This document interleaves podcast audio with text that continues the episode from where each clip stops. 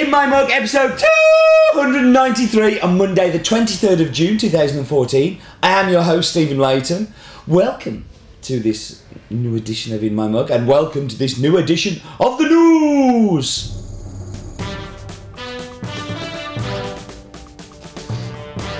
Okay, so a great time in Rimini last week. Uh, had lots and lots and lots and lots and lots of fun. Well done to everyone, but a very special well done to Maxwell from Colonna and Smalls in Bath, who was competing for the UK, who finished uh, fifth overall. And then we got Pizzi from 3FE uh, on making the semi-finals um, and doing us super super proud with the Ethiosar. Um, also, very special well done to Costa Rica, France, and Hungary, who all used us or narrowly missed out on semi-finals. But uh, and a super super well done to Japan um, and Hidi and his great performance um, and Capuchu as well from and in fact everybody. So yeah, and. I'm off to Brazil tomorrow, Brazil tomorrow, Brazil tomorrow. Um, yeah, and uh, I'm obviously gonna, you know, it's a country that we buy a lot of coffee from, and, and, and I wouldn't at all be going to watch football or anything like that. Not at all. Uh, well, well, actually, I'm there. It'd be rude not to catch a game. You know, everybody needs some downtime, uh, but I'm going to Cachoeira, Passeio, uh, Carmo, uh, Inglaterra. I'm going to have lots and lots of fun. And Ugandan. Now we have a Ugandan coffee on the site. Yes, you did hear right. Ugandan. Um, it is a very unique coffee. I am not sure if it's going to be in my mug. Um, I need you to tell me. So if you want it, you need to email me, you need to tweet me, uh, you need to put things in the comments below. Um, if not, then it'll just be on the site. Uh, there is enough to do in my mug. Have a go, have a look at the descriptor, and you tell me if you want it. And that was the news. So now it's time for focus on.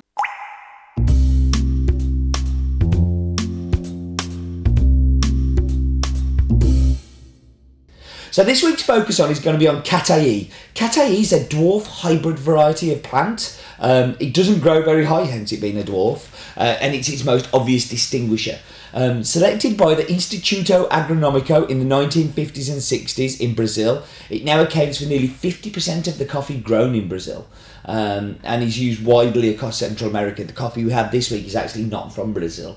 Um, is a high yielding coffee plant uh, resulting uh, between a cross uh, with Mundo Novo and Yellow Caturra.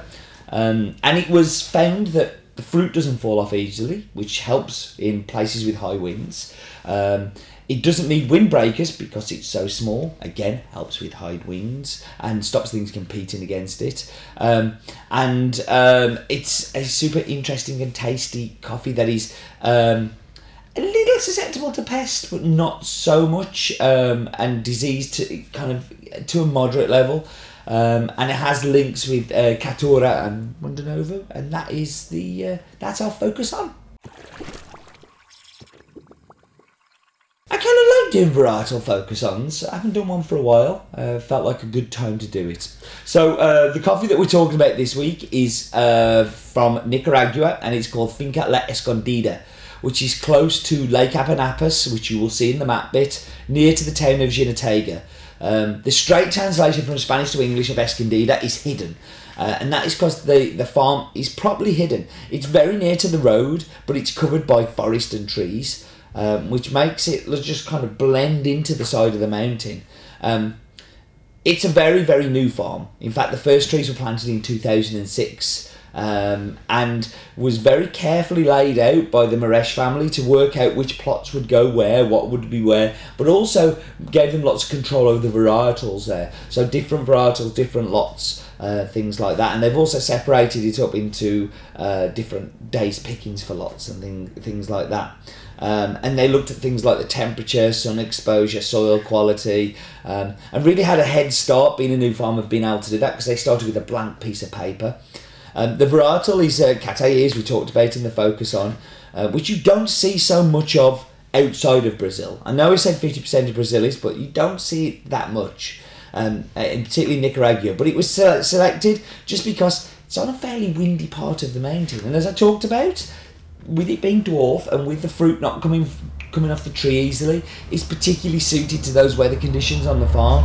Um, it just is absolutely perfect, um, which results in a high yield, a consistent cup, and a really tasty cup. Um, so. Uh, the Catai that we talked about uh, grows best at above 800 meters. Now, this is like 11 1200 meters above sea level, so um, it's really handy that uh, the, the, the kind of just just of where it is. Um, and I say it's just ideally suited for a farm like this. You don't come across that so often where the, the coffee that is planted on the farm he's really thought about for the farm. A lot of the time it's a knee-jerk reaction to the market so that all of a sudden you know people want to buy geisha so people plant geisha. All of a sudden people want to plant bourbon so uh, the, the people want bourbon so they plant bourbon. Um, and it's nice to see something that was planted to increase the yield to make it tasty um, and to make sure that the, the, the cup quality was there. So um, what else should I talk about with this farm? Oh, obviously from the Mierisch family. Now the Mierisch family are very well known to us here. We've had them in this room. I've had them uh, talking on the farms and stuff. Um, uh, look after their workers particularly well, um, making sure that they are well uh, accommodated, fed, healthcare, schooling, and this farm is absolutely no different. It's a little bit it looks like on the map, but it's very close to Limoncillo, which is the, the, the bigger farm that they have. Well, actually, Placidos is the, the bigger farm, but um, uh, uh, the, this this farm it looks like it's close, but it's the other side of the mountain. So it's actually quite a drive around. It's actually closer to um, uh, Milagros, which is a coffee that we uh, exclusively buy for 3FE in Ireland um, and actually incredibly close to San Jose. Um, San Jose is just a, a, a, separate part of the mountain, and again, which you will hopefully see uh, on the map bit in the moment. So we should look at the figures. So um, it comes from Nicaragua. Uh, the farm is called uh, Escondida, Finca Escondida. Uh, the municipality is Lupilo, Lupilo um, and near to the, the town of Jinotega and the department of Jinotega. Um, the area is uh, 95 manzanas uh, of the farm, of which 93 is coffee, 92 is coffee, sorry, and three are it's a protected area, so protected wildlife area. Uh, elevation, as I said, is 9,000, uh, 975 meters up to 12, uh, 1230. Um, uh, it is, the mixtures of varietals I have on the farm is Bourbon, uh, the the uh, Longbri, uh, Caturra, uh, and Catai. Um, and it is it goes through like a the, the process is fully washed, but it actually has a very small dry fermentation period as well before it is fully washed. So um, we should go and see the wonderful, wonderful map bit.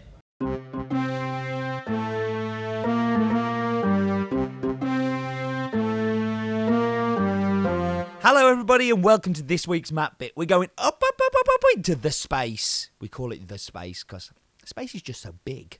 Uh, and we're looking down upon the UK. Which way will we go? Which way will we go? We're going to go left because we always go left And we're going to go down into Central America. We have so many great Central Americans. We are going to spend a lot of time here over the coming weeks, and I make no apologies for that whatsoever because we have some delicious coffee lined up. Um, and some of those delicious coffees are from Nicaragua. So we should look. There are about 1.1 million people that travel to Nicaragua every year. It's interesting, isn't it? 1.1 million people. Um, you know, and it's not a big touristy place, so that's kind of cool. We're going to go down, down, down, down, down, and we're going to see Escondida, Milagros, and Limoncillo Triangle.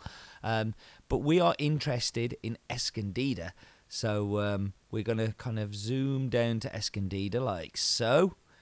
And then you can just see the lake there in the in the forefront and i'm sure i'm going to get a better lake picture in a minute but uh, it's really really hidden from the road. So very close to the road um, but very very hidden and there we go look at that so that's the lake um, I love that lake. So the lowest point is the Pacific Ocean, and the highest point is 2,438 metres, which for a lot of countries isn't that high.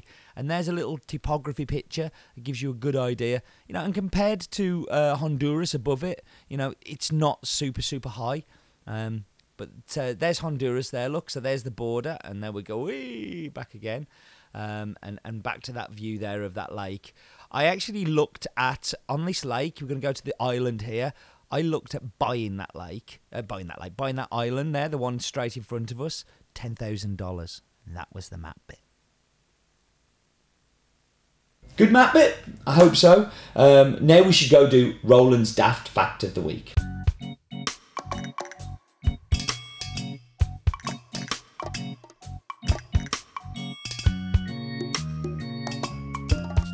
I know it's a fact I've used before, but the most popular sport in Nicaragua is baseball, not that stupid football. Get off my television!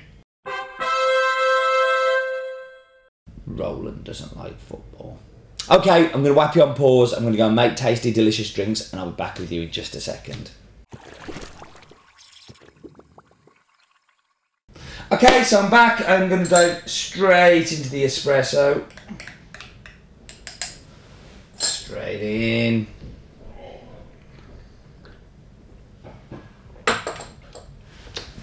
Now, the thing I like most about this coffee is that it's so different to all the other Nicaraguans we have.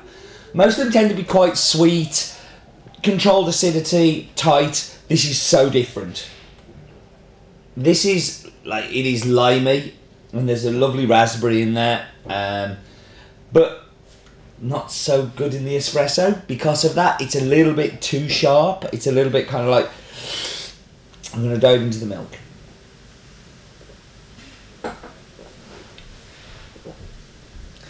Okay, so in the milk, it's a little bit it's a little bit sweetened by the milk. It's a little bit more, and it still punches through. It's probably a better cappuccino than it is espresso, but this is where we're really going to like it.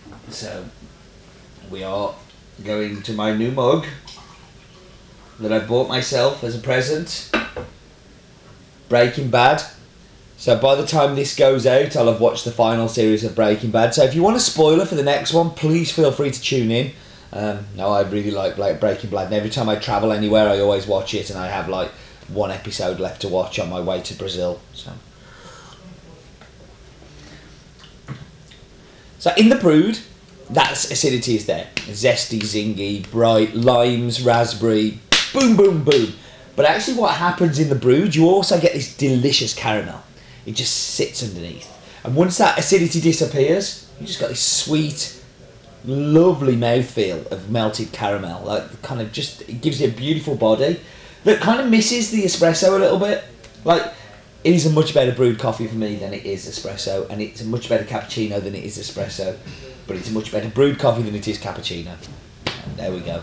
That's my take on this one. All that is left to do is to thank you very much for joining me as always. And do remember, life is too short to not go to the World Cup and watch some football. Or is it coffee? No, life's too short for bad coffee.